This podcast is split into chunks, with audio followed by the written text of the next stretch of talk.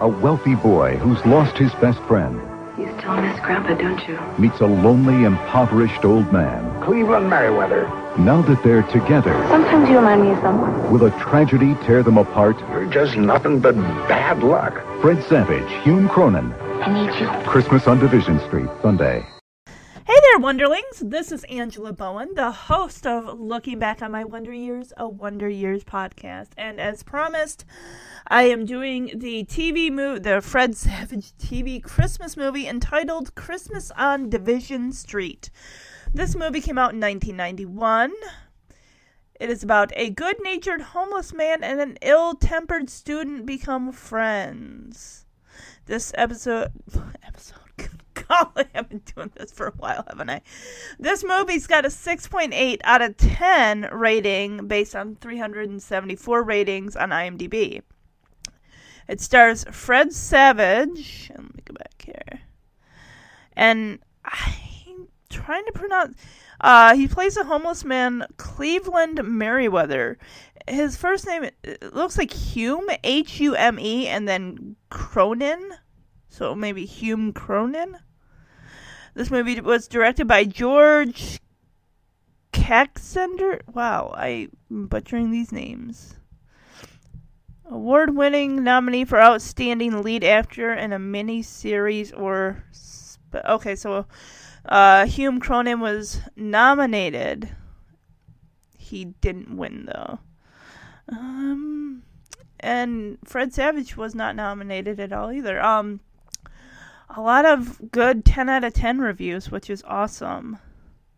We have a soundtrack here Deck the Halls, Silent Night, Joy to the World, The 12 Days of Christmas, Good King Wenceslas. Oh, come all ye faithful. See, this Good King one, I don't recognize that. Unless maybe it's one of those things where you don't recognize the title, but you hear the song, and then you're like, oh, I know that song. That happens to me all the time. I want to see if I can maybe pull up the movie on Wikipedia just to see if it has any like background information, whether this might have been based on a true story or maybe even inspired by one. So I looked up fandom and it says that this film is loosely loosely based on actual events in the life of Trevor Ferrell. I want to look up Trevor Ferrell. Okay, I did look up Trevor Ferrell. Let's see here born in 1972. He's an American citizen who, as a young teenager, caught the public's eye for his efforts to assist homeless people. He started Trevor's Campaign for the Homeless in 1983 when he was 11 years old. On December 8, 1983, he watched a news program on street people. This prompted him to ask his parents, Frank and Janet Ferrell, how he could help. They drove their son into Philadelphia that night to give bedding to a homeless man who was sleeping on the sidewalk in front of the Union League in Center City. He and his parents later established a homeless shelter, Trevor's Place. His parents also authorized a book, also called Trevor's Place. To further describe the actions thus accomplished with a plea for further action, it was published in 85. Trevor's Trevor Ferrell's work was recognized by President Ronald Reagan in the President's 1986 State of the Union address. Oh, cool. A TV movie dramatizing the shelter's activities titled Christmas on Division Street aired in 91. It featured actor Fred Savage as Trevor. A 90, 1994 episode of the series Life Stories Families in Crisis, titled Brotherly Love, the Trevor Ferrell story, also described his efforts. Oh, okay, so we get a little bit of history on Trevor. When Trevor was 18, the family discontinued its efforts in the campaign. Trevor currently works for UPS and runs a thrift shop on Lancaster Avenue. I don't know how true that is. it might be true. In 1985, Ferrell received the Samuel S. Beard Award for Greatest Public Service by an individual 35 years or under, an award given out annually by Jefferson Awards. All right, well, you know how they say that Wikipedia, anyone supposedly can edit it. I mean, I'd like to believe you know what's there is hopefully mostly factual but then again sometimes like you take it with a grain of salt. So mo- hopefully most of that is what i told you is factual. So let's jump into this movie. Um, but before I do, one of the things is I found this on YouTube. It is currently on YouTube, so if you would like to watch it after this, my review on it, this is the great best time of year to watch it. Christmas on Division Street. This is the week before Christmas, so get that Christmas movie watching in because it's coming to an end very shortly. A week. Oh my god. A week from tomorrow is Christmas Day. I'm looking at my calendar right now. Oh my gosh. And a week from today is Christmas Eve. That's my sister's birthday. So I also want to say that this movie, I'm not staring at it on like a DVD screen. It's actually on my computer. So I'm just going to kind of bounce back and forth between what I'm watching and stuff. Kind of like when I did that other Fred Savage movie, When You Remember Me, that was also on the computer. So we open up on a shot. Uh, the title card of the movie. We get a shot of a bridge. I don't know what what what bridge it is, but we also get traffic and everything. So I wonder if it is kind of going to open like you're seeing a lot of shots of like you know homeless people and stuff like that, and just their struggle and just kind of giving you an eye open of their plight and everything. So we're following this white and wood paneled minivan that's got a tarp over some stuff on the roof. So clearly they must be moving like they're whoopsie. Oh shit. I gotta get these out of the way. Um I'm guessing they must be moving or something. So Fred Savage plays Trevor. Trevor is sitting in the back with his sister who looks to be maybe about 8 or 9. She's like reading facts out of a book and he I think is reading a comic book. Okay, she must have gotten the the uh, history of Philadelphia book like at one of those rest stops where you can buy um, books on the town that you're visiting or something. And the father is the one driving, the mom is in the passenger seat, and the dad just looks like he is exhausted. I don't know how many hours he's had to drive, but he looks like he's kind of tired of hearing her um, recite facts from a book. Like, will you please stop? I know, we're in Philadelphia. I really don't need to hear anything else about Philadelphia. Oh, my bad. He just chuckled. I guess he's cool with it. he's like, oh, this is so cute. Oh, she's reading facts about Philadelphia. And we're in Philadelphia. Okay, dad's fine with it, but I think mom is like, honey, can you please stop with that and just look out the window? I mean, this is a 91, so cell phones, iPads, all the technology did not exist yet.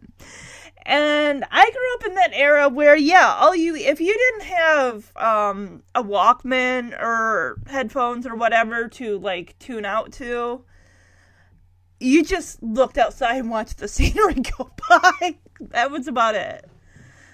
And, she's the girl. I looked at the book. She's like very early. She's maybe like 20 pages into that like less than 200 page book. And the mom has had enough. Like, honey, please, no more. I can't take it. So dad is all about the sights here. Um, he's like, hey, let's go take a look at like City Hall. And the mom, mom is like, dear, please, let's just keep driving. Traffic is terrible. We need to get where we're going. So they pull up to the house. They're clearly moving. There's a moving truck there with a guy who's all about wanting to get stuff done. Like, hey, where do you want this? The mother is out of the car, like, hey, don't worry, I will tell you where to put everything. And the dad is like, oh, um, 15 minutes from downtown. Talk about, like, pure luck. And I'm guessing because the mom must have grown up there because she's like, oh, it just looks just how I remembered it. So she probably hasn't been back in quite a while. And I'm guessing that, um, so Trevor's grandfather dies from what I rem- remember of, you know, watching a few minutes of this, you know, before when I was searching on YouTube. And so that's got to be her father because she's talking about how she grew up there and how the house hasn't changed and she's all excited like oh honey little girl my daughter let's go inside and pick out your room and she's also asking you know where's trevor i don't see him And her husband is like, honey, don't worry. You take our daughter.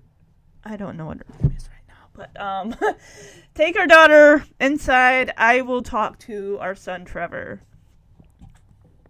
So the dad opens up the the hatch, you know, the back of the van, and he's like, "Hey, what do you think?" And Trevor's like, "Does it really matter what I think?" And the dad is like, "Hey, buddy, come on, just just give this a try." And instead of going out the slider door that is right next to his seat, Trevor climbs over the back of the seat and comes out at the back of the van. Why? That just seems like a. What's the point? Just go out this unless the slider doesn't work. But then, if that's the case, then how did the the daughter get out of there? Did she? I don't know. So we see the front yard of the house, and it's littered with moving boxes. Is it just one guy with that moving truck? All right, now we move on to the house. The mom is unpacking clothes. Trevor's there, and he's got a tie. We later learn it's his grandfather's tie. And they've clearly signed him up for private school. Whether he's attended private school before or not, we don't know. And she makes a comment like, Trevor, I don't think that tie's gonna go with your uniform. And Trevor's like, I don't care. I'm wearing it. It's like that is the last piece of his grandpa that he has. He wants to honor his grandfather's memory by wearing his tie, regardless of whether it goes with his school uniform or not.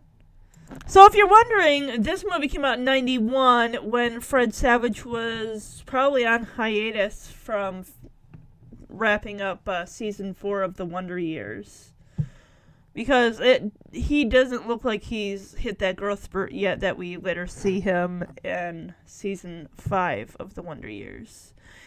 And Trevor mentions how if this is Grandpa's favorite tie, then why didn't they bury him in it? So the grandmother had said that, uh, or told the mother that that was Grandpa's favorite tie, that Trevor probably would have wanted it. And the mother mentioned something about how Grandpa used to tickle you with that tie. Like you climb into his lap and you just laugh and laugh. I'm like, how do you tickle somebody with a tie? How does that tickle? Like what? Like dangle the bottom of it on the bridge of your nose ah, or, or something? I mean, I don't know. But I don't know. So Trevor's mother kind of looks at him sincerely, like, "Oh, you're probably too young to remember that." And Trevor's like, "No, I I remember." So now we get a shot of the school. Okay, he goes to Brynwood Hall. Oh, so now we get a full effect of what the tie looks like. It's really, it's nice. It's got a like a pheasant, like its wings spread out on the bottom of his tie. It's really cool.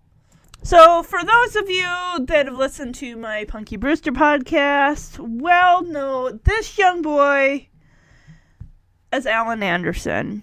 In this movie, his name is Derek, and he's kind of a bit of a turd. He's not a nice guy, at least to start out with, from what I can see. He's late, which, of course, that just shows that he has no respect for the, you know, getting to school on time, apparently or we don't know. Maybe there's a backstory there. Um, the topic at hand that the teacher is explaining is there's an American history project, and he says that most of you probably already have come up with your topic at hand that you're going to be talking about in your paper. For all of those of you who do not have subjects yet, you can list them on the board and stuff like that. So Trevor's first day, he's already got to write a report on something from the American history. Wow, that is a that's a bit. Um, he wants them to pick a topic on the American history of Philadelphia that happened during the Revolutionary times. It's got to be typed 10 to 12 pages. Oh my gosh. And mind you, they did not have internet back then. They might have had computers, but they really did not have internet to the point where you could search and look up stuff. So you had to go to the library and actually check out books on these subjects. Wow. That my goodness. That is a lot. But then again, these are high schoolers. I'm sure they can come up with something. So Derek takes a seat right next to Trevor. Is he starting in the middle of the year? Well, wait a minute. It's not. Is it just, is it December or is it not December yet? Because the movie's called Christmas on Division Street. So unless maybe he might be starting like a month later, maybe in October or November or something.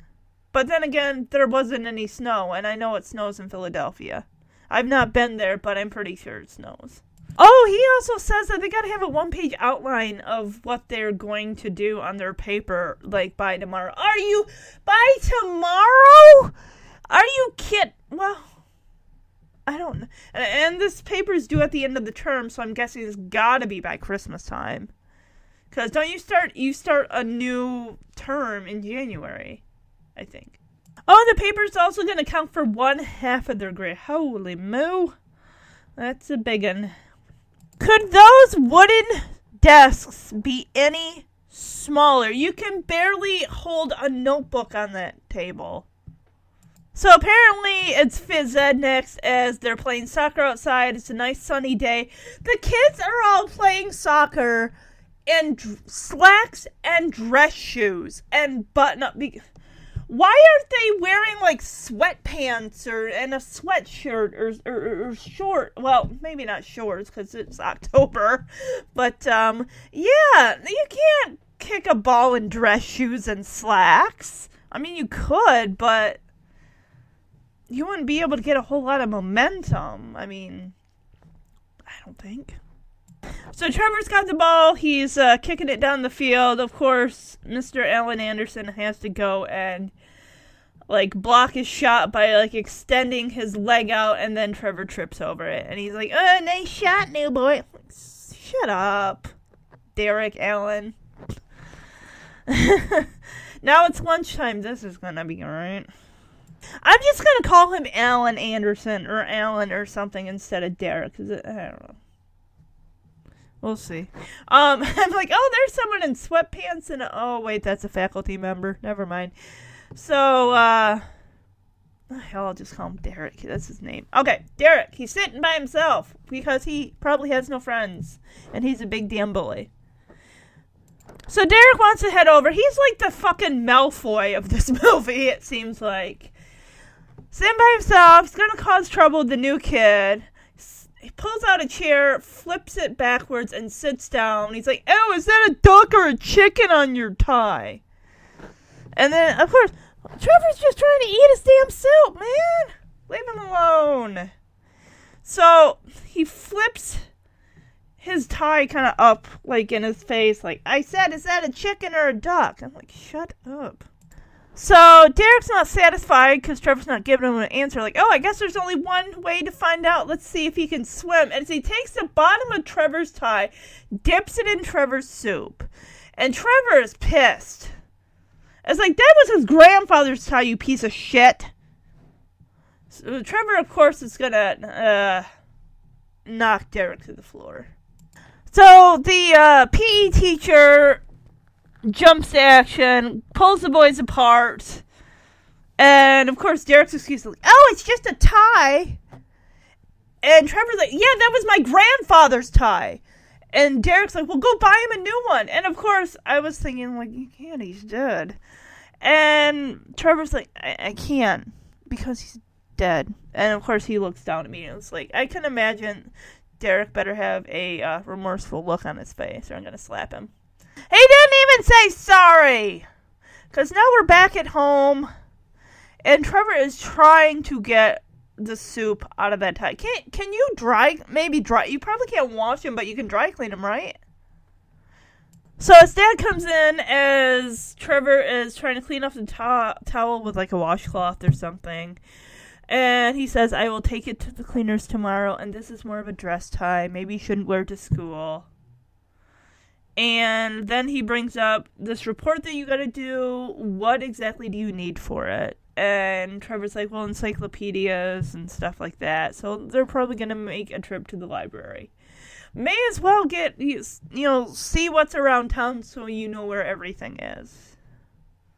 So Trevor's dad's got an office job, as he says, "Well, I got to drop by the office. I will drop you off at the library, me as well. That way you can find what you need." I kind of wonder at this point in 1991, did they? What would I have been? I would have been nine in 1991. We just had a very small library in elementary school, at the one that I went to, but I thought it was. Gosh, I'm trying to think. I could have sworn, like, when I started junior high, you still had to look through the card catalog to get what you needed. But by the time I was like eighth grade, like into high school, everything had been transferred over to you look on the computer to find the the book that you need. Oh, I guess you just go to the uh they're at the library, they go to the reference desk and she looks it up. So it has been on everything's been put on the computer, so she writes the book down, the call the call number so he can locate it. I actually did work in a library for like maybe a couple times a week when I was in seventh grade. It was so cool. It was so cool. I loved it. Now I guess you gotta have a degree to work in a library, I think. Um but I remember this one time when I was working and I loved the book Shiloh by uh Phyllis Naylor uh what the heck's the last name? I can't remember. Anyway, um the sequel book, uh Shiloh season had come out. And they hadn't even put the plastic on it yet because it wasn't really. But they let me take it home that weekend, and I got to read it before anyone else got to read it. And that was really cool.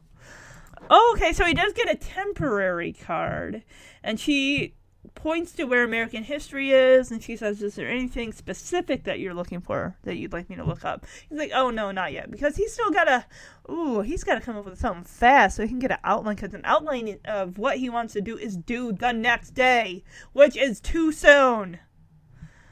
But then again, if he started in like October, November, the teacher probably was talking about that project like on the first day of school in September. So Trevor's got his notebook, so he's all set. His dad looks at his watch and says, "All right, um, meet me out front in an hour."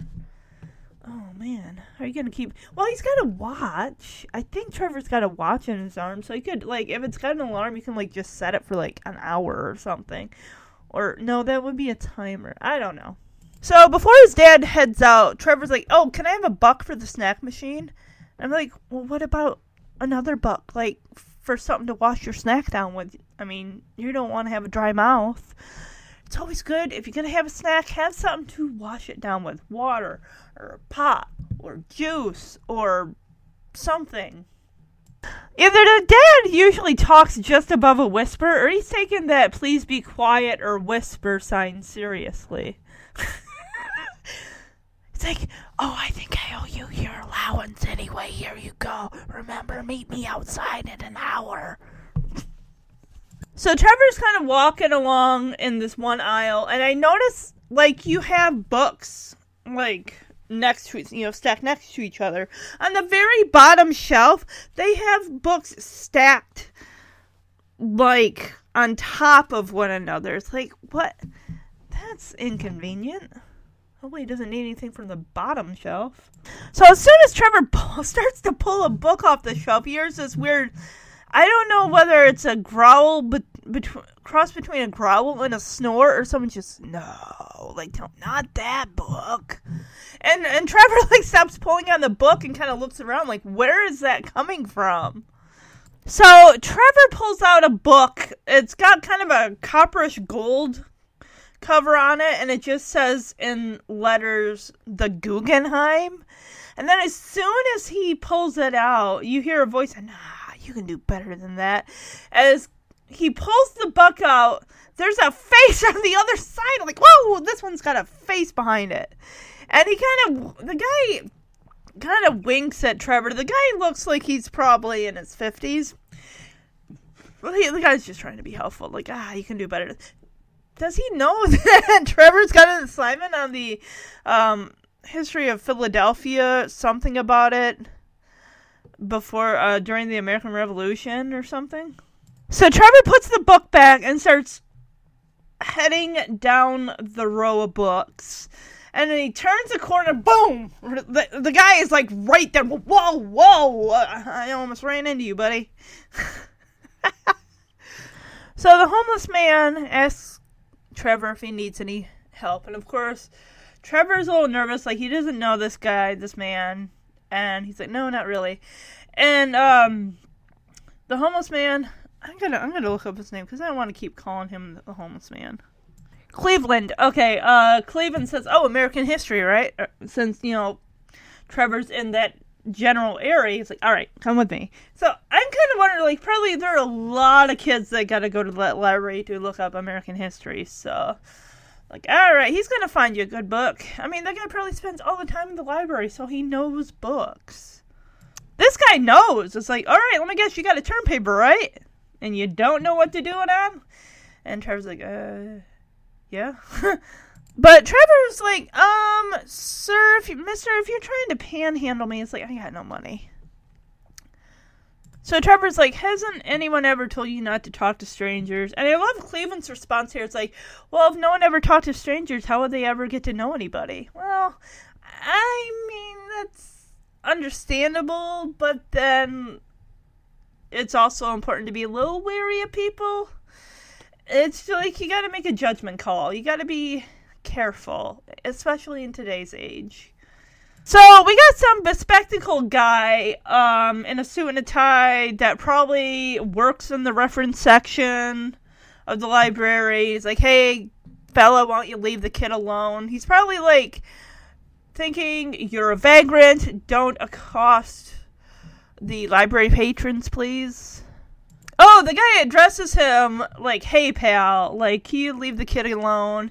And Cleveland's like, well, first of all, I'm not your pal, and second of all, it's none of your damn business."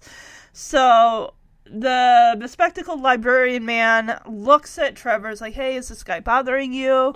And Trevor's like, uh, and Cleveland's like, "Well, speak up." Trevor tells him, "Oh, it's under control. It's fine."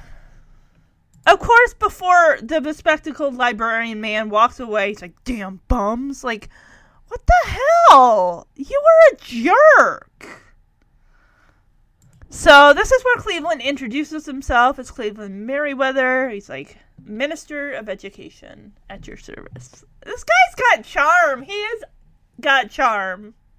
And he's got a way just his aura just he, he's friendly and he's but he's he's not really so much gruff, you know, but he handles himself well. So instead of taking his hand, Trevor just was like, uh, that guy just called you a bum. And Cleveland just brushes it off like, oh, that's a matter of opinion. I mean, what do you think?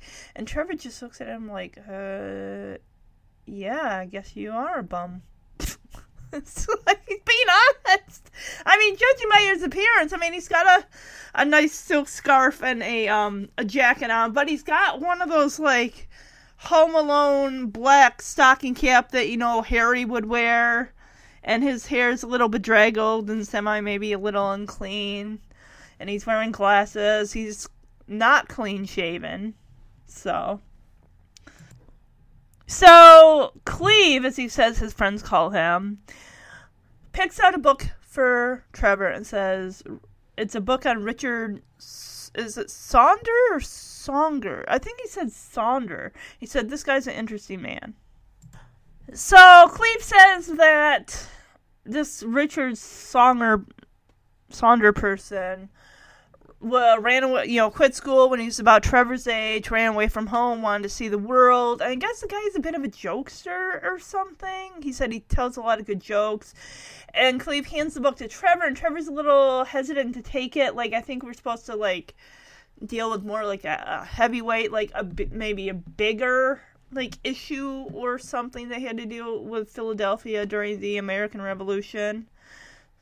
And and Cleve is like just shoving the book, like, no, no, take it, take it. There's a lot of good jokes in there.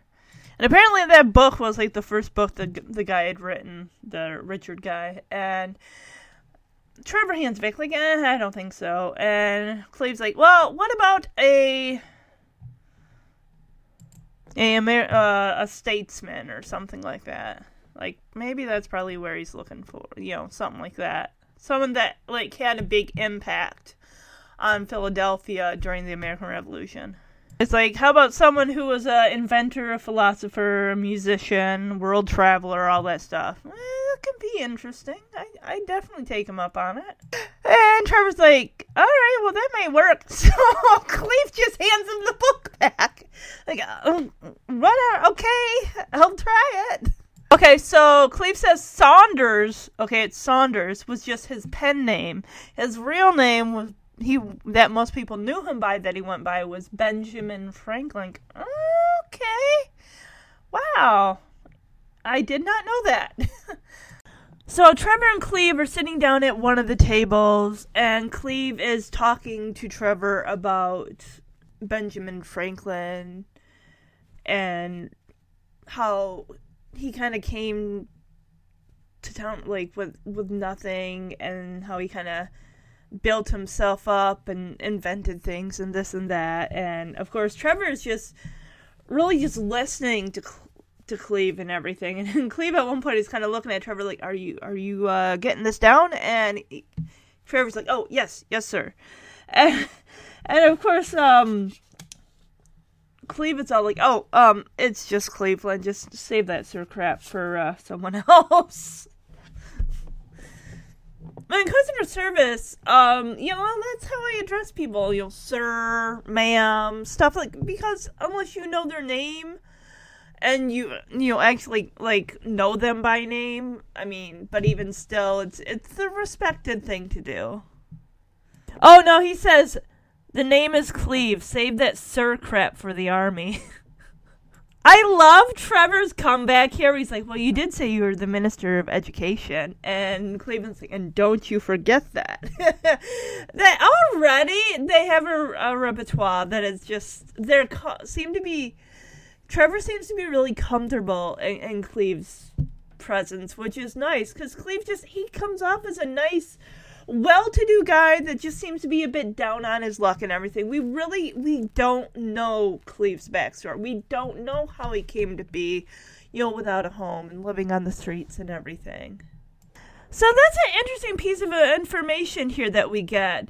As Cleve points to Trevor's temporary library card, he says that Benjamin Franklin actually started the first library subscription with, with the card. That was his idea. I'm like, really? I'm to look that up real quick. So yeah, it looks like yeah he did start the first library in Philadelphia, and um, some other uh, members of his uh, of his club. That is really interesting. And just looking at Benjamin Franklin's uh, photo, he looks like a real distinguished man just really really just intellectual and, and everything. He just he just seems to have an air about him. Just in that photo like that guy seems so wise and he could teach you so many things. So trevor as he's listening to cleve go on he's like wow how do you know all this? It's like trevor is so in awe of this man that's just comes up to him in the library, he just spouts all this knowledge. And of course, Cleve is kind of, you know, trying to like, no, no, no, no, no, pay attention here. Benjamin Franklin also, I wouldn't say that he had a dark side, but he wasn't always, he wasn't the oh, 100% the most perfect person. You know, he loved his women, he loved his wine, and he loved his nights out with the boys. So he was yeah, I mean everyone. If you think about it, eh, they got one person that they are to to you know. You are with your work people. You are with your family. You're kind of you are with your friends. It's like different pieces of yourself get delved out to these different parts of you. So it, it's just kind of cool. It's just how you are at work is probably not how you are at home. It's almost like you know say I got my work hat on, I got my home hat on, I got my friend's hat on, and and, and just yeah. So apparently Benjamin Franklin and his drinking buddies all told the King of England to go to hell. And Trevor is looking at Cleve. I can't put that in here. I can't put that in my report.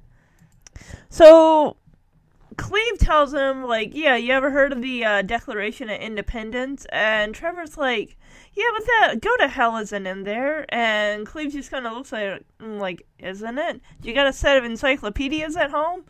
And Trevor's like, yeah, but they're all in boxes. We just moved here.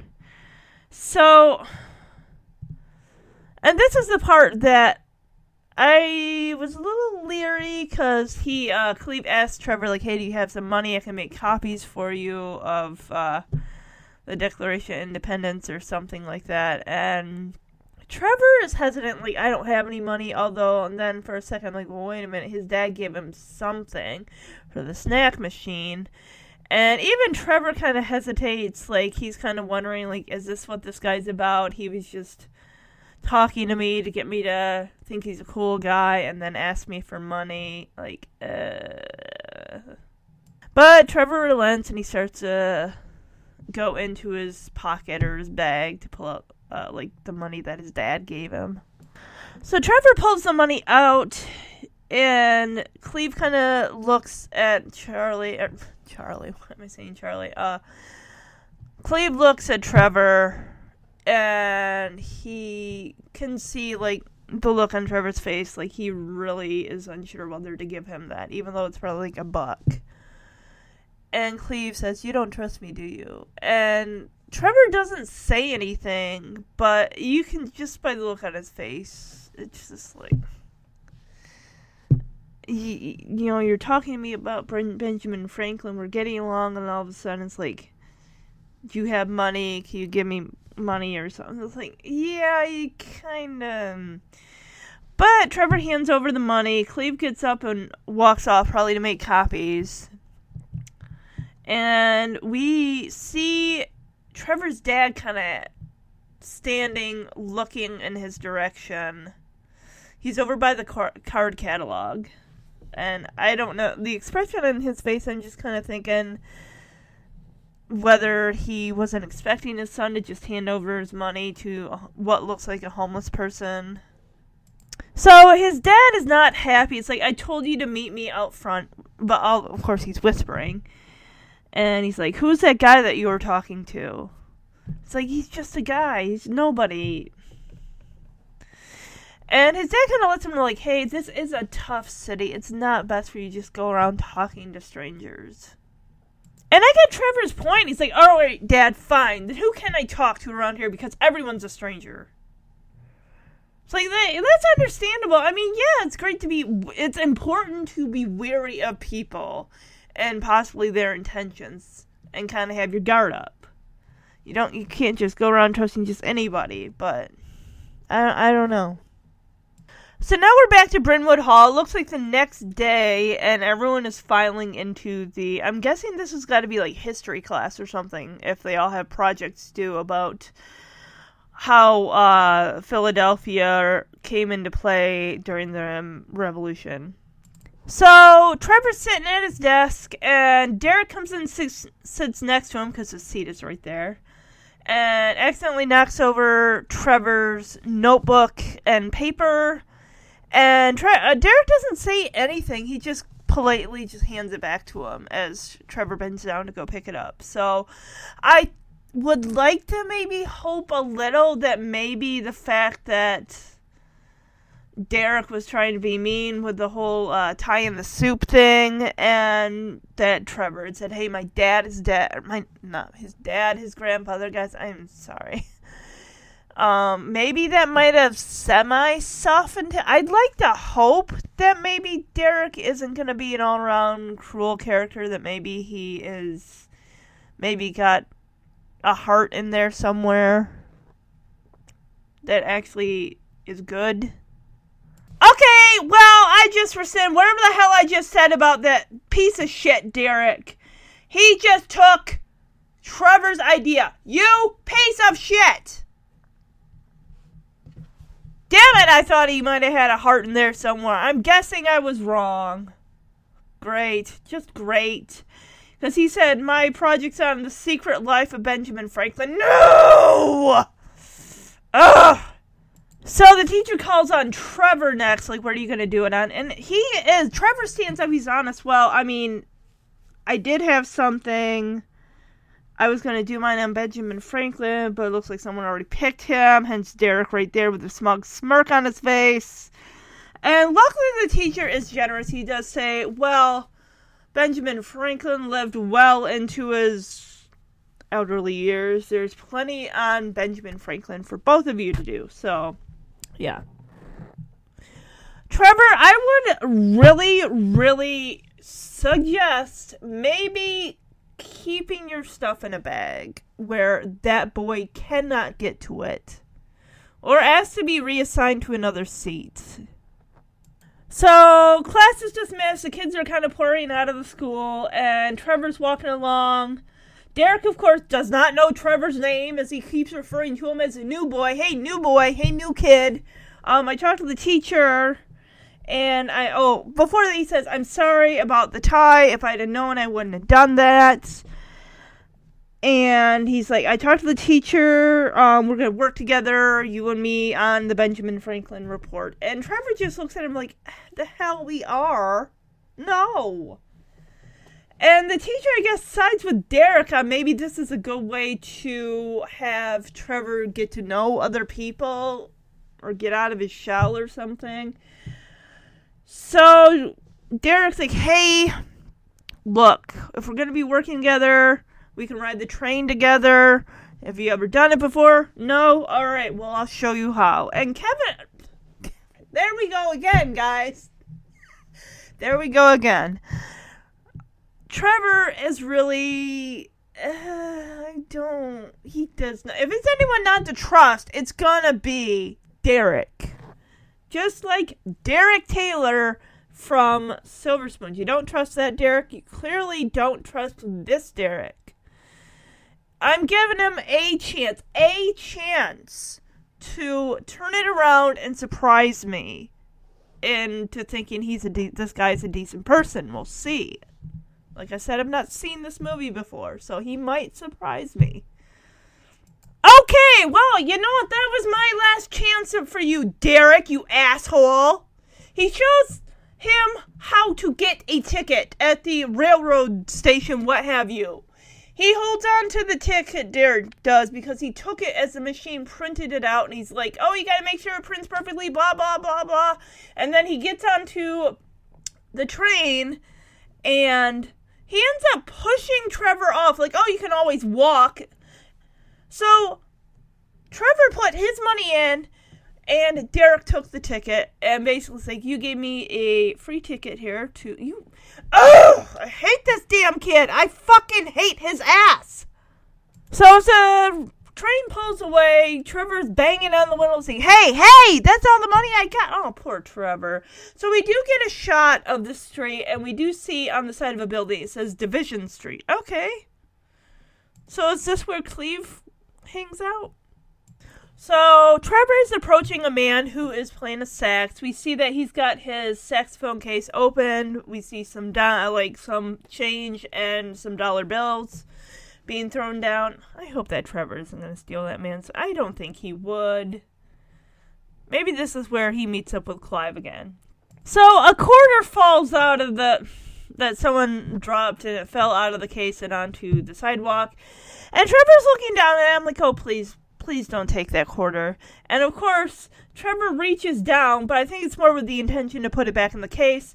The guy playing the sax takes his foot and places it right over Trevor's hand, like, hey, put that back. Don't touch it. And Trevor's like, I wasn't going to take it. I was going to put it back. And he's like, Yeah, yeah, yeah. I was watching. I've been watching you, right? You know, coming down the street and everything. He's like, I'm going to break your wrist. And then he releases Trevor, and Trevor just runs the other way. Like, this guy is like, that's all the money that guy's got. So, he's not letting anyone take it. Poor Trevor sitting on a bench. I mean, does he even know where he is in Philadelphia? He might not. So, man, an, an umbrella appears, or with an umbrella appears, and it's Cleve. And he's like, Oh, I didn't recognize you in this getup. Did you join the stock ex- exchange? And Trevor's like, It's my uniform for school. And then he mentions how, Hey, you owe me a dollar. Cleve pulls out the paper that he copied because for Trevor um, had taken off, he was unable to get it to him. And Trevor's not. He's like, how much do copies make cost? And Cleve says 25 cents. He's like, well, then you owe me 75 cents. Cleve's like, nope, nope, nope, that was my consulting fee, so we're even as he walks off. And Trevor is following him. Like, what are you talking about? So Trevor's like, I need the 75 cents. I need to get home. Cleve's like, well, I spent it. I don't have any money. I'm sure to change. And then he kind of, Trevor goes to walk off, and Cleve puts his arm around his shoulder. It's like, oh, uh, good thing you caught me. I'm just on my way to the bank. I'm like, oh, the bank. We see a packet of blood. Oh, he meant the blood bank. So for eight minutes, you get eight bucks for donating your blood. Cool. I wonder how often you can do that. I tried to donate plasma once, but apparently they couldn't find. Like, my veins were quote unquote too small. Really? Too small to donate plasma. Oy, oy, oy. So, Cleve asks Trevor, like, hey, where do you live? And he says something like Godwin or something like that. And of course, Cleve Cleve's like, oh, like the Ritzy area. So Trevor's like, well, where do you live? And Cleve's like, oh, somewhere around here. He says like Midtown or something like that. And he's like, oh, okay. So Cleve's got his money, hands Trevor a buck, and then he gives him another dollar as Trevor's like, oh, well, I only need the one. And Cleve's like, interest, interest. As he hands him the other dot, stuffs it in his pocket. Like, all right. You know, I'm really starting to wonder if Derek even talked to that teacher at all. I think that he didn't say shit to that teacher and he's just fucking with him again. I would really want to be sitting somewhere else, not next to that piece of shit kid. So, we're in the what looks like the school library, I'm guessing. Trevor's working on the Benjamin Franklin report. And Derek has to come over like, oh, how's our report doing? And Trevor just looks at him like, I'm not doing our report. There's no us in this. And Derek's all butthurt, like, oh, you're not so sore about the whole terrain thing. Like, I'd be like, get the fuck away from me before I kill you. So apparently, in Derek's defense, it's like, oh, when I came here, they did the same crap to me. It's what guys do. Don't just try to justify your actions. How does Trevor even know that that's even true? You could be spouting more bullshit. I mean, he has no reason to trust anything that comes out of your mouth, kid. So Derek's oh like oh we don't have to be enemies and everything and everyone here is fake and it's been a year and no one will be my friend or talk to me and Trevor just looks at him like yeah I wonder why you're not exactly a nice person to be around. So Trevor pretty much tells Derek to shove his thank you or shove his what have you up his ass, like stick it, and then get away from me. And the teacher's like, hey, both of you boys, enough. It's like. So Trevor decides to head to the library, hopefully, maybe to see Cleve and get some more info on uh, Benjamin Franklin, maybe. So Trevor's in the library, and we see him Right, Benjamin Franklin by Trevor. I think his name is Atwood, and Derek Withers. I think his last name is. And he's got six books stacked in front of him, so that must be where he compiled a bit of his information. So Trevor gets up and he's kind of looking around for Cleve, and he does find him at the table reading a paper. And I think it's funny how Trevor goes to the table and kind of bends the top of the paper like downward, and so he and Cleve are looking like eye to eye. He's like, "I actually, I need you here to help me," and probably just to go over his paper and make sure it sounds good and everything. Which is always good to have someone maybe proofread it before you hand it in. That way you have another person's eyes to go over it if there's any mistakes, whether it be grammatical uh, or uh, anything else. That way you can fix it, retype it, whatever, before you need to turn it in. So Trevor's got a little bit, but he's like, okay, now uh, here you write the rest. It's like, and I agree quickly. Like, like, son, I'm not writing your paper for you. And Trevor's like, oh, well, I'll pay you. And Cleve's like, no, it would not be right for the Minister of Education to, like, write your paper for you. So Cleve can sense, like, something's going on with Trevor. Like, what's going on? You know, you look like you got a problem. And then out of the darkness magically appears that asshole in glasses, library associate, whoever. He's got a walkie talkie on him because Cleve's like, oh, oh, uh, pretend that you don't know me. La la la la la. Like, that man is not doing a damn thing wrong. He's just sitting there talking to that kid.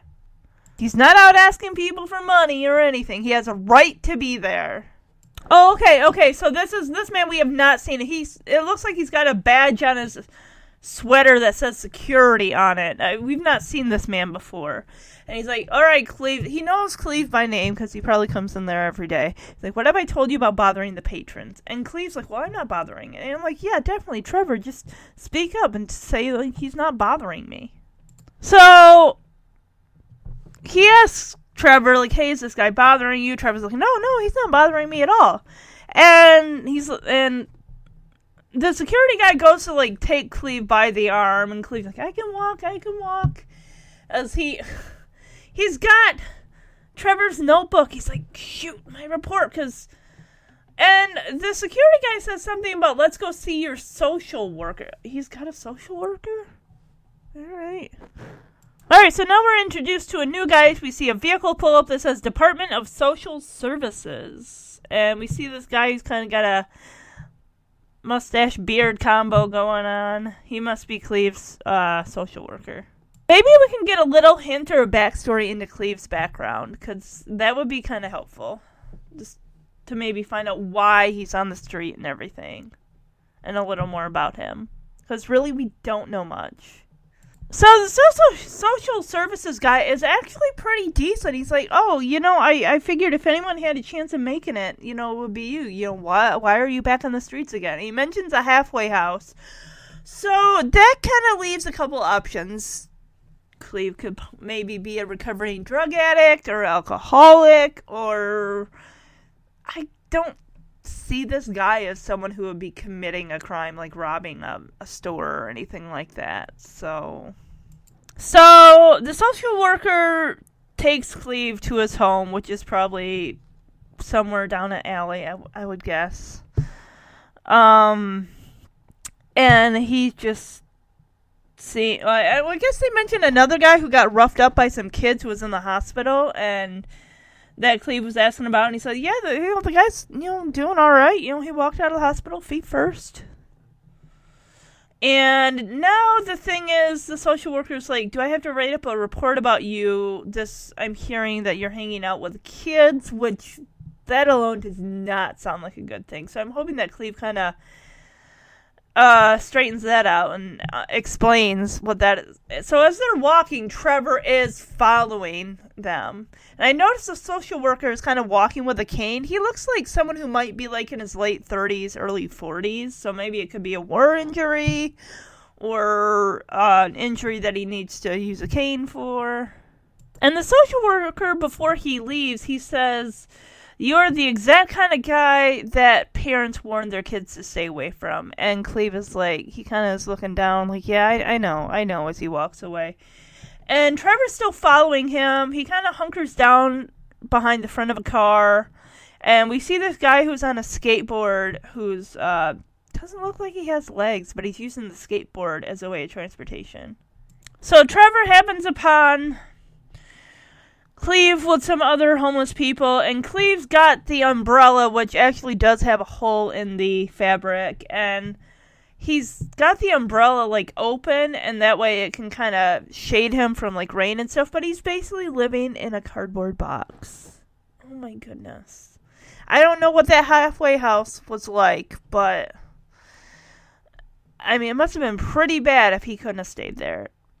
I mean, it's December. A cardboard box and an umbrella is not going to give you a whole lot of shelter. It might get, you know, if it's raining, if it's snowing, it's going to get cold.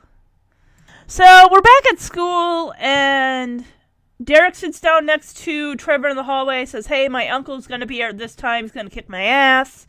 I really need that report. And Trevor's like, well, I don't have it. It's like, good grief. Then maybe you need to get your butt kicked once in a while, Derek. I don't know. So Trevor leaves the school and he decides to head back to where he saw Cleve taking a nap in his cardboard box with his umbrella. When he gets there, Cleve is not there, but he does happen to find his red notebook that for a second there it's like I'm kind of wondering does he have that stuff in there are because he was flipping through it when he was flipping through it it's almost like whether the pages had been ripped out but the guy who was playing the saxophone earlier grabs Trevor out of the cardboard box and he's kind of manhandling him thinking that uh, Trevor's going to steal Cleve's stuff which he doesn't have much but anyway uh, luckily, Cleve comes by and says, Hey, lay off the kid. I know him. We have no secrets. And the guy's name is Scorpio, Mr. Scorpio, who in turn is the Minister of Music, whereas Cleve is the Minister of Education. So they all have their talents. So I'm guessing the pages have been ripped out or something because Cleve tells Trevor, How about you come by Saturday? We can actually work on the report and make it something that your teacher will actually grade a, a good, uh, give you a good letter grade for. And Cleve noticed the name Derek on Trevor's paper. Like, who is this Derek guy? Is he a friend of yours? And uh, of course, the expression on Trevor's face lets him know, like, no, Derek is no friend of mine. But Cleve says, hey, why don't you bring Derek along? And Trevor's like, no. Well, for the first thing, he is not going to want to show up here. They're not friends. So Cleve says that's the deal. And Trevor's like, why? And Cleve brings up a good point. Well, because if this Derek is going to have his name also on your paper, he's going to be having to put in the work. Which, understandably, yes. Sorry, but if you're working on a project together, you both have to put in 50, 50, 50, 100%.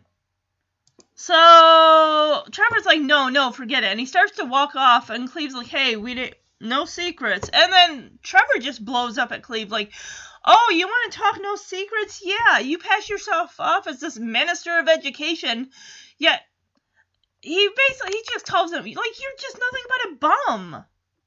And that is kind of hurtful. I mean, uh, it's understandable, yes, but still, you're just he's Trevor. You're angry. You're lashing out. This man is willing to help you.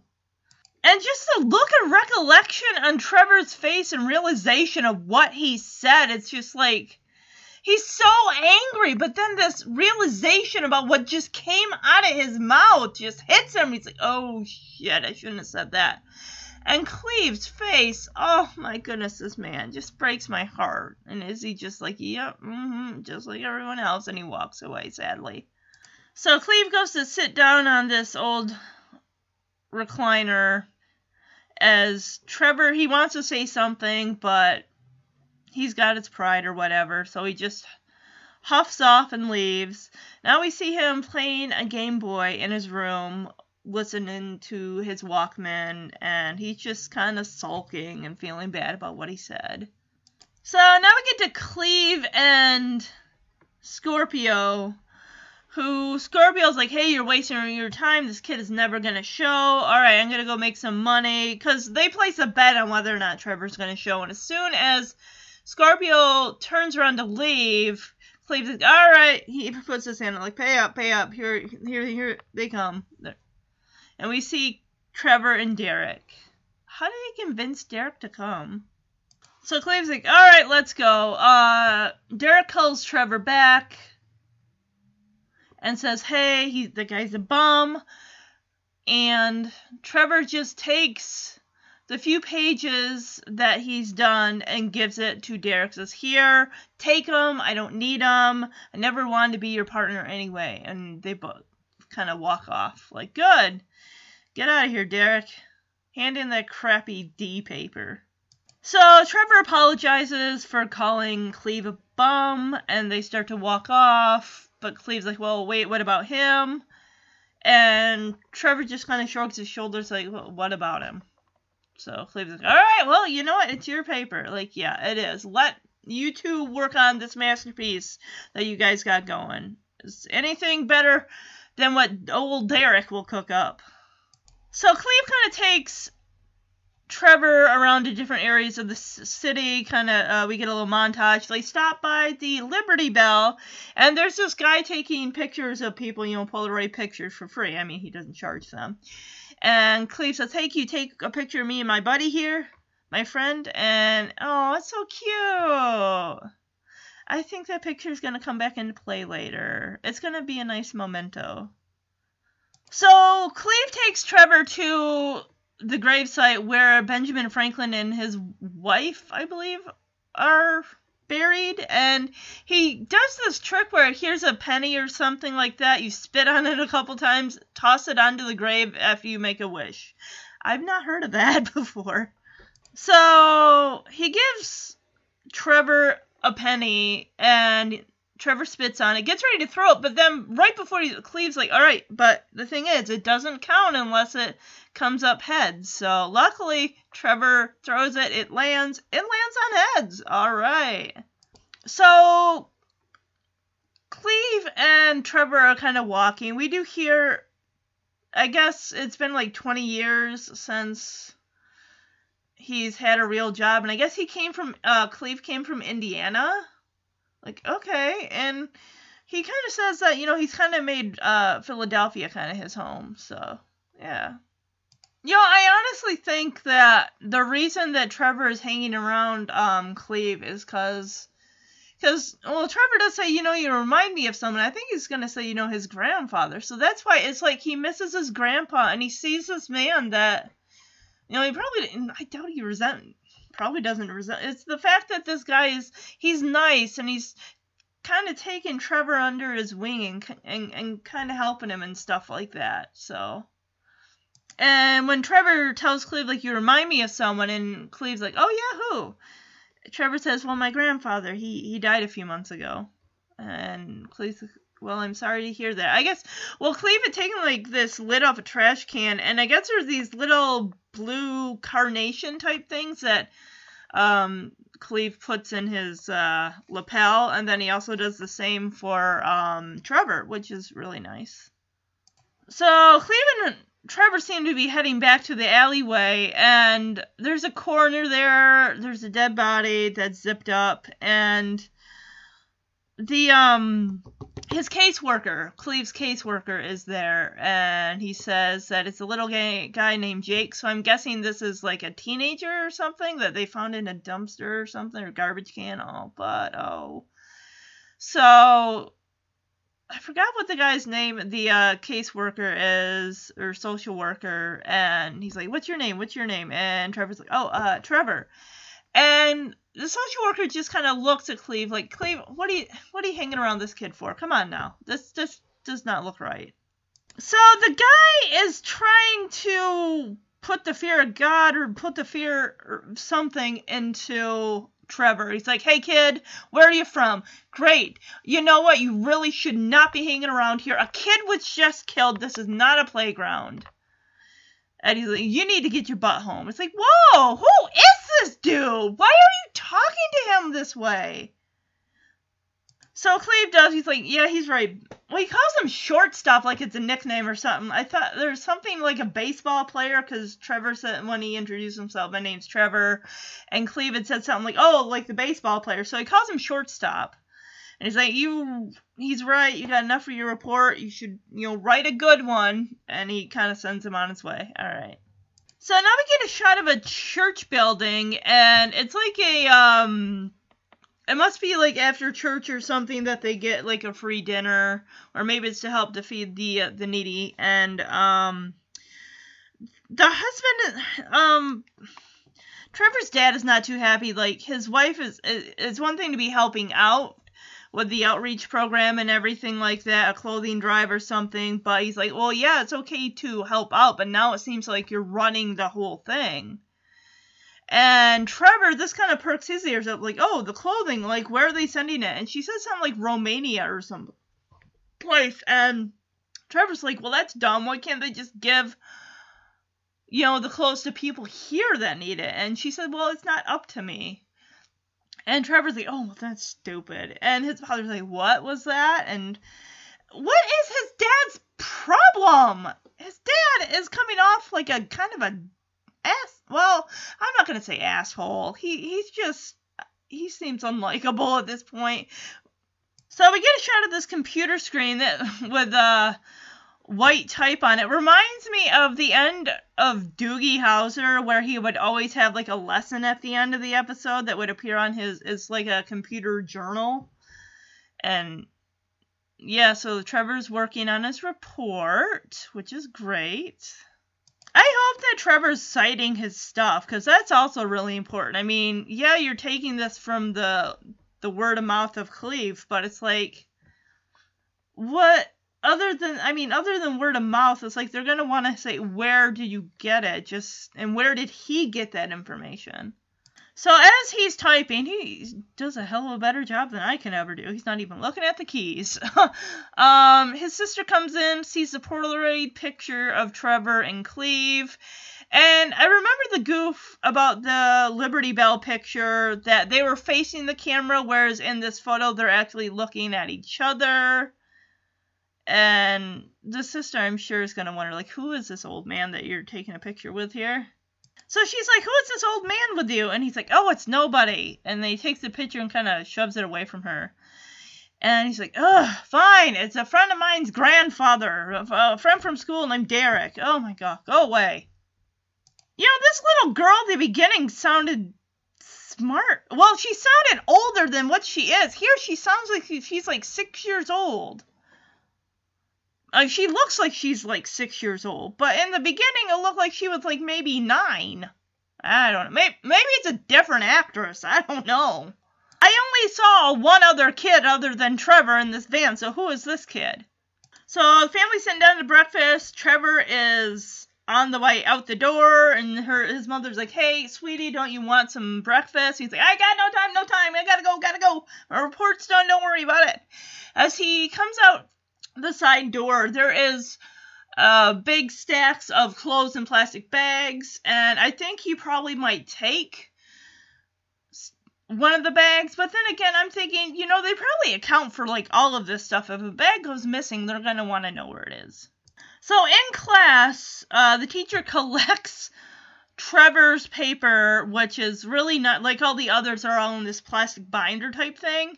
And of course, Derek's got nothing but those two crummy pieces of paper that Trevor ripped out of his notebook for him and hands it. And that's when the the teacher just looks at him like, "What happened to the team?" And I'm like, "There is no team.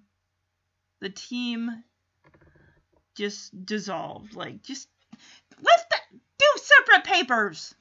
I can't believe that actually was a thing that the teacher suggested that they partner up. No one else was partnering up, were they? So Trevor kind of comes in and uh, freaks out Cleve, who's uh, looking into a mirror and kind of trimming his uh, his mustache and everything. He's like, "Hey, I got it done. I turned in the report." And Cleve's a little irritated. He's like, "Hey, you are going to get us both into a lot of trouble." It's like, "Sir, you're the one who started talking to him." But then again, if it's going to get you into trouble, you may as well just sever the relationship now before it goes any further. So Trevor offers the bag of clothes. He pulls out a green plaidish looking blazer, and of course Cleve is really he's he doesn't want to accept the clothes. And he starts like green's not my color. And Trevor's like, "Hey, look, you won't accept money. At least accept these clothes." And Cleve dry, uh, kind of digs through the bag, the garbage bag that uh, Trevor brought, and he found something to our surprise.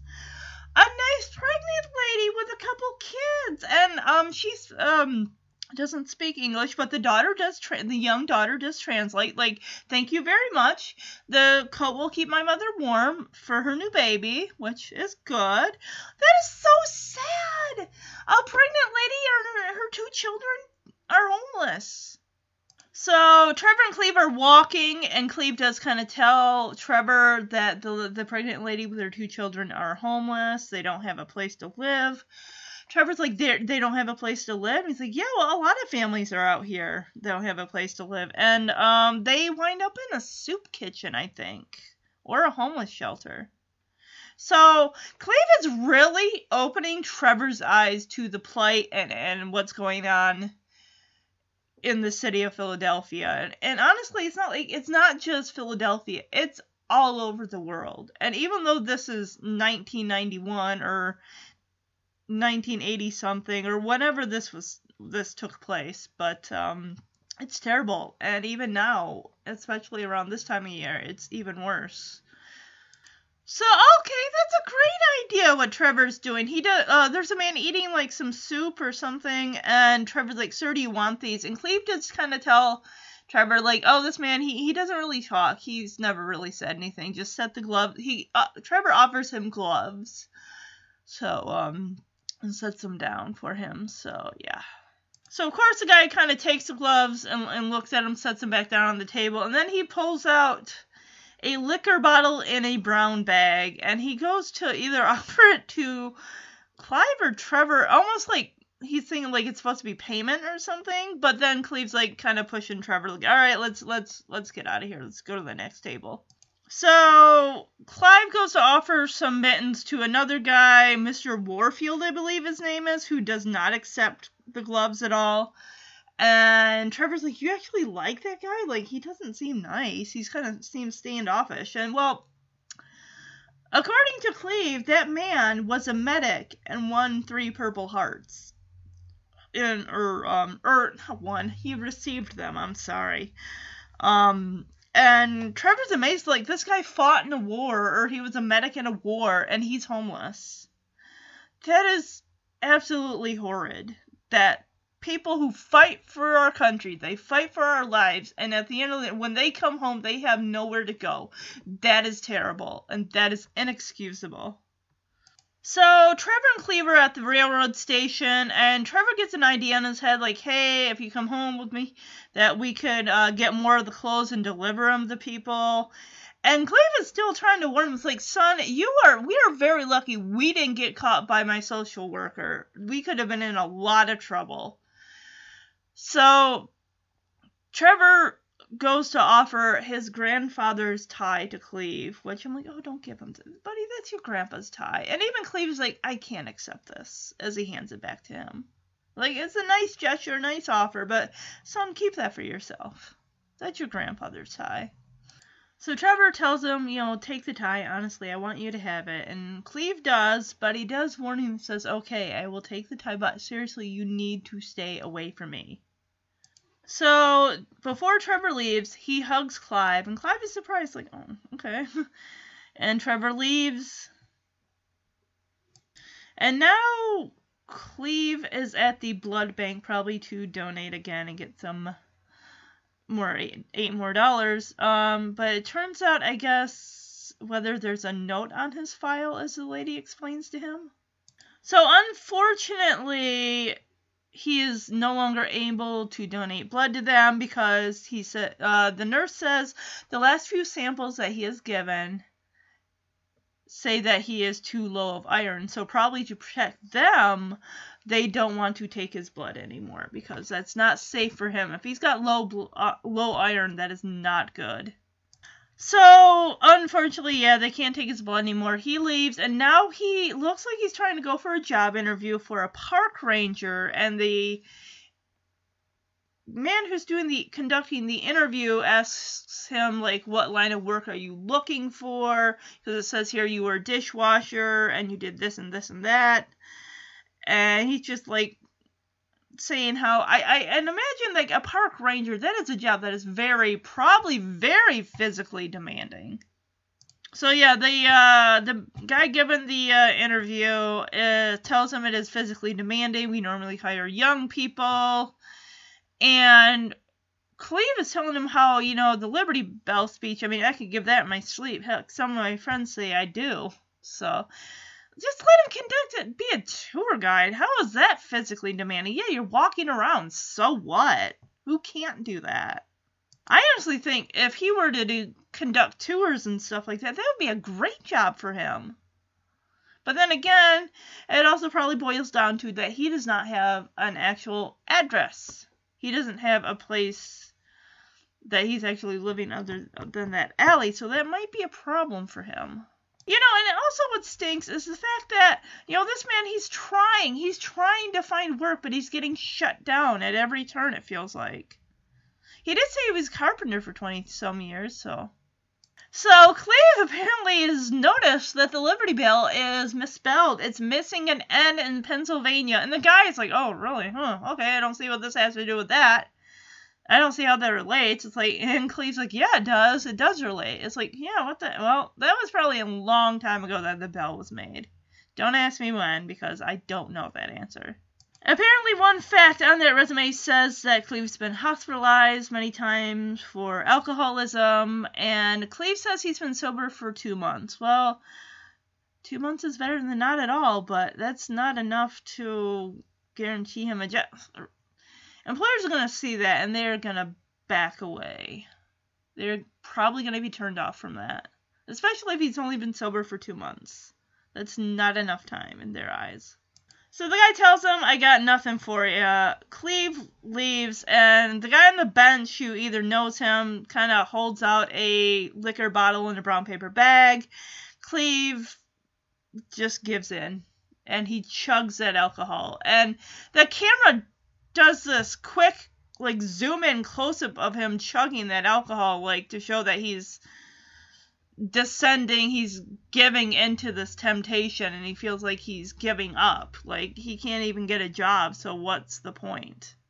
Now we go back to Brynwood Hall and the boys are at their lockers. Derek goes over to Trevor, like, hey, what'd you get? And Trevor's like, oh, hey, actually it was an A plus. And of course, Derek got a fail slip. Great. Well, not surprised. I am not surprised at all, Derek. You didn't even put in the effort. You didn't even write that re- report either. That was Trevor's handwriting. I can understand why Trevor would not wanted to go in on a report. He would have been doing all the work, which he was. And then he finally just decided to cut ties with Derek. Like, no, no, I'll do it my way and I'll do a good report. Damn this Trevor. He's like, you gotta help me, Trevor. You gotta help me. My uncle's gonna kill me. Uh, uh, uh, like, he doesn't gotta do anything for you, Derek. He does not have to do anything for you. Go away. You're a useless waste of space right now. And you add nothing to the story. So Derek gives him his sob story, his backstory. Apparently, his mother remarried, and the new husband does not like kids. She moved to Colorado, and she just pawned Derek off on her brother his uncle who's a military dude. And it's his uncle's money that's going to pay for his education. So Trevor feels bad and says, Hey, meet me in the library tomorrow then. He's willing to help him out. Derek, I say this to you. You gotta be wanting to help yourself. You gotta want the help to, you know, he, Trevor's not gonna do all the work for you. You have to apply yourself. So Derek's all like, "Oh, I'll pay you back, man." And this is where Cleve's own voice kind of comes in here with Trevor saying, "Hey, don't worry about it. Everyone's got their own story." Yeah. So I'm guessing the reason Trevor's running is he wants to show off his A to Cleve, and I can imagine that Cleve is going to be dead on his ass drunk. So Cleve is hungover as Trevor's like, "Hey, it's our turn, paper. Shoot, I got an A." And I swear, Cleve was sleeping, and I'm like, "He is gonna puke all over that term paper, that paper of yours, buddy." I would not have let him. He he looks disoriented, and that that Scorpio guy's like, "Oh, just leave the old man be." Like, shut up, guy. Shut your mouth. So the Scorpio guy is just watching all of this, and he comes down the stairs. He's like, "Oh, what's the matter, kid? You never seen a drunk guy before?" Like, what the? Go! Shut up! Cause Trevor's all like, he's never seen Clive like this, like at all, and the guy is just like, he's huddled under this blanket. He's probably got pneumonia or something. He just looks really bad off. Well, not to mention that lady said they couldn't take his blood anymore because he's low of iron. So I don't know whether that plus drinking and everything is not helping him. So the Scorpio guy is really getting in Trevor's face. It's like, "Oh, he I bet he didn't tell you he's an alcoholic. Oh, plus he got in a car accident." And Trevor's like, "So? Oh, by the way, did he tell you that he killed a kid in this accident?" Whoa! Wow. Okay, so I'm guessing that's why they say Cleve don't hang around kids. So Cleve's been a drunk and an alcohol or a bum ever since. Oh my. Okay, so I'm guessing if he killed a kid in this car accident, they probably sued him for everything he got. He probably lost all his whatever money he had, his house if he had one. If he was married, probably his spouse left him. If he had kids, they were probably taken with the spouse. And that's probably, you know, he wound up on the street and he was drinking to try to forget what he did. That's my guess, anyway. Hopefully, maybe if Cleve sobers up, he'll uh, tell Trevor the whole story. So it seems like Trevor and Derek are friends now, as they're all playing a game of uh, pickup basketball in a courtyard. And Trevor stops and he sees the tie, his grandfather's tie. So Cleve must have found where he was playing and just left it there. Looks like he just wants to cut all ties with this kid, just be done with him. Which is sad, but. So some guy who probably needs some heavy lifting done, um, find goes to the alley and picks a few guys and Cleve, he's like, Hey, can you lift your own weight or something like that? And Cleve's like, Yep, yep, I can do that. So hopefully, you know, he pays them decently then. So Cleve gets his money from the guy, and a couple.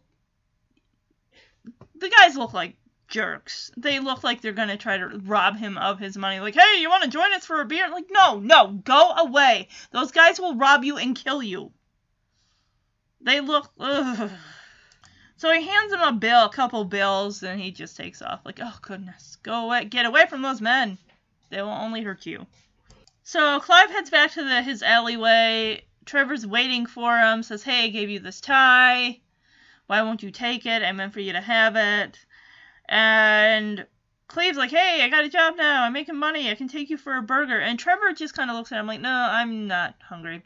I think what that Scorpio man said to Trevor is really sinking in. Like, I don't know if I want to hang around you anymore. So I noticed that Cleve's voice, because he's been drinking and probably because it's cold, is he, he's got like the shakes or something like that. As he's like, you know, Trevor doesn't want to eat. He's like, well, just watch me eat then. So, so they go to a cafe. So they're sitting at this cafe, and I guess uh, Trevor decided he was hungry enough at least to have a uh, vanilla milkshake. And um, he says, "Did you kill that guy?" Scorpio said, "You killed a kid." Um, and apparently, I guess whoever said, said that it wasn't actually Cleve's fault. And Trevor's like, Well, were you drunk when it happened? And Cleve's like, No, no, that actually happened after. And he says, You know, he can't control it. It's like, because you have an addiction. You need to be in a rehab facility so they can help you. So Trevor said he's got to go. He's got some friends that are waiting for him at the uh, the station and the manager is like hey what's this guy doing in here? Last time he was here he stiffed me like he didn't pay his bill. And cleve's like well we flipped for it. And he's like i want you out of here. And even the waitress like well he paid you know he's got money. And the guy's like i don't care i want him gone. And trevor even jumps in he's like excuse me we're paying customers. He's like i want both of you out of here now. Like what a piece of shit I'm like, fine, I'll leave, but I'll tell everyone that your place fucking sucks and your food is disgusting, and you will have no customers. So, fuck you, asshole. So they step out of the cafe, and Cleve's a little concerned because it's snowing. Like, what's this? They said it wouldn't snow till after Christmas. Well, you know what? The weather is always changing, so you never know what it's going to do from one day to the next. So Trevor is shopping with his mom and sister, and they decide to get a soft cashmere sweater that probably costs a shit ton. Because the mother remarks on the price like oh let's get it for your dad. And then trevor's like hey can i go? I got my own shopping to do. And she's like oh can you take your sister. And he's like uh fine. So cleve's having some issues with some of the big boxes that he's having to carry. The man on the job sees that Cleve is struggling, says, Hey, Pops, I'm going to have to let you go. Here you go. Let's call it a Christmas bonus. And, and Cleve is like, Well, no, no, I'm doing really, really good. This sucks.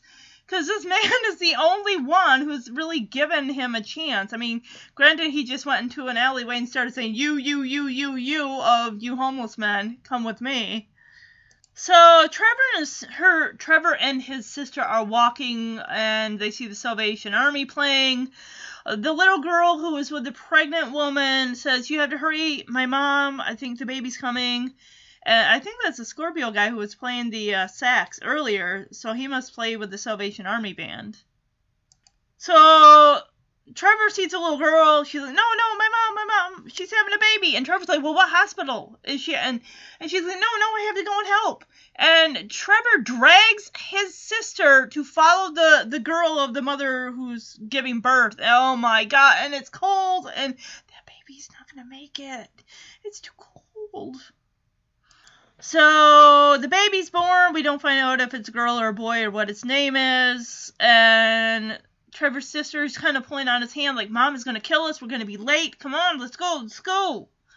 And Trevor runs into Cleve's caseworker. Fuck. Is that guy really a caseworker? He makes me nervous. He's got that cane. He just, I, I, I don't know. So now Cleve's caseworker is now talking to Trevor's parents. They had no idea that Trevor was spending time with Cleve. They don't like it, being that he, the guy is not only homeless, he is also a drunk, uh, according to Trevor's father. Like, why aren't these people in hospitals? And Cleve's social worker says, well, unfortunately, the laws have changed. There really is nothing that can be done unless the people want help themselves. The law is not going to enforce it.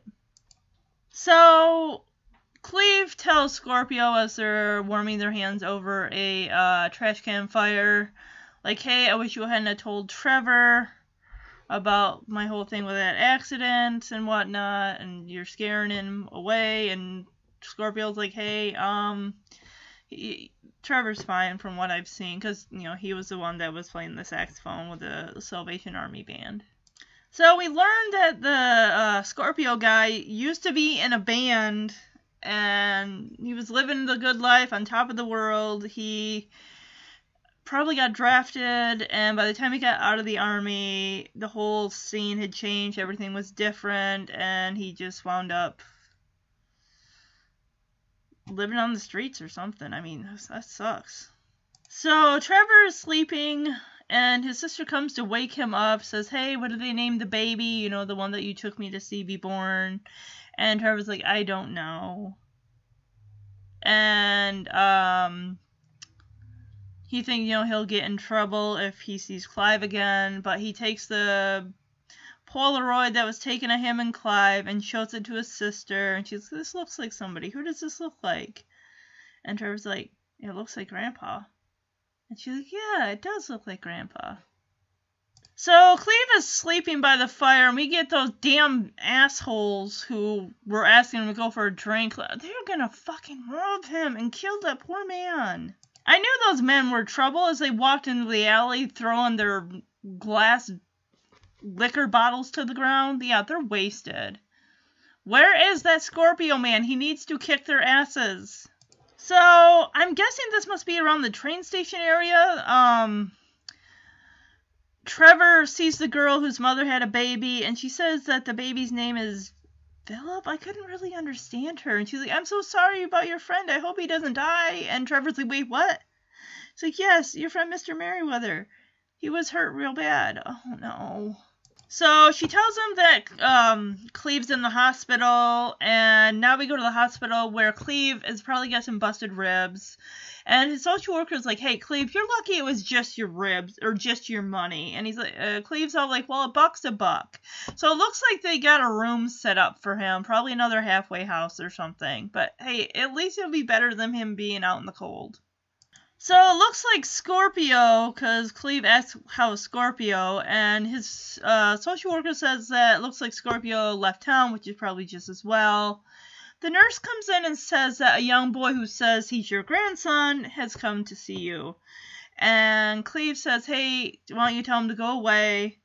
And his social worker says, no, let him see you. You- It's better this way. You need to end this. So Trevor's like, hey, I want us to be friends. And Cleve's like, well, see, that's a problem because I don't. Not after everything that happened with me getting beat up. Like, buddy, that I know you want to be his friend, but he, he could have been killed. And if you had been with him, you probably would have been killed or hurt or killed too. So I'm sure deep down, Cleve doesn't mean this, but he does have to say what he has to say to keep Trevor away from him. He basically says, Hey, I got a room at a hotel that they'll let me stay there all winter, but I don't want you to blow that shot for me, okay? And you're bad luck having you around me. And you know, he doesn't mean it, but it's like this kid's got to realize that he cannot be hanging around him. That is too dangerous for both of their sakes. Okay, so Cleve does bring up, um, remember when you asked me if I killed a kid in an accident? And turns out it wasn't just a kid, it was my kid, my son, Danny. He was 13. And Cleve says, you know, it turns out, you know, I've been, I was just using you the whole time, you know, but you're not Danny. You're not my son. I think that maybe Cleve was lonely and he saw Trevor and he wanted to, you know, be like a, a, a pal or maybe a, you know, take the boy under his wing and teach him some stuff about Benjamin Franklin and stuff. But, yeah. So Cleve is just telling him to get and also saying, you know, it's my son Danny is who I care about, not you. I don't care about you. So he's really like just really trying to make Trevor angry, to push him away, to make him stay away. And it's sad, you know, but like I said, he has to do this. So having heard enough, Trevor turns around and runs out of the room. Now he's at home lying on his bed flipping through the channels and there's nothing on or mostly he's probably just distracted about what's going on with with Cleve. So his mom is calling Trevor, like, Trevor, where are you? I'm like, damn it, he's in his fucking room as he comes down the stairs. Like, where did you think he was? He's in your house. She's like, oh, the phone's for you. It's Derek. And of course, I guess Derek got tired of waiting because Trevor picks up the phone, like, hello, hello. Oh, he hung up. Um, looks like, uh, well, the mom just says, well, why don't you just call him back? And Trevor's like, no, Derek just wants to know if he can sleep over. And his mom's like, well, that's a Christmas party coming up, so you guys are to have to rent a video. So, the cookies, chocolates, whatever they are, that Trevor's mom made for him to give to his teacher, he decides to take them to the Savoy Hotel where Cleve is staying. So Trevor, of course, you know, he remembers um that Cleve doesn't want to see him, so he just drops the food off and runs off. I mean, the hotel is run down and everything, but honestly, I gotta say, even though the wallpaper's peeling off the walls and it looks gross, it's better than a cardboard box outside because the, you got a roof over your head, an actual roof over your head. So Cleve is looking at the cookies, and there's a little Santa decoration on the lid of the cookie tin, and he just kind of starts laughing, and then he starts crying. And now it's a Christmas Christmas party at Trevor's house. He and Derek are upstairs flipping through the channels, and there's the news saying that a section of Pennsylvania in the city they live in is without water and heat. Oh my god. So it doesn't look good. There's uh, areas that do not have heat or running water. Trevor's like, that's it. I'm going down there to see what I can do. He's like, come on, Derek, go with me. And Derek's like, no. First of all, the trains are only running until midnight. And then it's like, well, how the hell are we going to get back here? And Trevor's like, no, no, don't worry about it. We'll figure it out once we get there. It's like, Derek doesn't want to go. He's like, well, okay, you can stay here. Yeah, he'll stay there in your room by himself. No. So Trevor's got a sleeping bag and stuff that he took over to Cleve's, and it turns out when he knocks on the door, it's not Cleve that answers, it's the little girl with the mom who had the baby and her brother. And he's like, Well, where's Cleve? Where is he? And she says, Well, he gave us our um his room and he just left. Oh no. There's 11 minutes left of this movie, guys. I am worried. So the little girl tells Trevor that Cleve says thank you for the cookies, that he loved them, and he loves you. Aww. So it's a damn blizzard out there as Trevor is running, trying to find Cleve. Trevor finds Cleve, and unfortunately, I think he, Cleve is gone. He, he, he froze to death, and, um, mm, I'm sorry. Um, oh my gosh. They cut back to, um, Trevor's family. The police are there. They're looking for Trevor, but luckily they found him, and he is down there in that alley. He's got a sleeping bag on Cleve, and his parents see him there, and Trevor is just like, you know, you wanted to help people you didn't even know and everything, but you couldn't help him. Oh my gosh, this is breaking my heart. this is sad. So his parent, yeah, like I said, his parents find him, and he does not want to leave Cleve. And he's like, he, you guys thought he was a bum, but no, he's my friend. He's my friend. And um, they are able to get Trevor to go home because Trevor's now sleeping in his bed, and I think his parents are just, just uh, trying to deal with, you know, what they saw and what Trevor said to them is really sinking in about you're helping people you don't even know and you couldn't even help Cleve. You couldn't even offer to help him. So Trevor and his family and even Derek are helping uh, helping pass out uh, blankets and um, soup and stuff like that, you know, hot drinks to people that are living around the alleyway and in that uh, Savoy hotel. So we all thought Scorpio like left town, and it turns out he is playing the sax. And Trevor goes over to him like, "I thought you left. Like, is that your car?" And Scorpio's like, "Yeah, I got a job. I just came back to, you know, see you." And um, Trevor and Scorpio are at um Cleve's gravesite, and Scorpio is playing the funeral song. I'm not sure what the official title is of it though. So we see his grave marker says Cleveland Merriweather, Minister of Education. And Trevor bends down with this penny. He says, You know what I wish, Cleve? I wish that I could see my grandfather's face when he sees you wearing his tie. that's cute. So Trevor gets up and he leaves the cemetery, and, and that's pretty much where the movie ends. This was a good movie. Oh my gosh. This was sad too. I um like I said, uh, the podcast I listened to, I heard them mention something about the poor man freezing to death, and it's like I knew that going into this movie, but it still didn't make it hurt any less when I saw it. So that is the episode. I hope you all enjoyed this podcast episode, and you all have a Merry Christmas.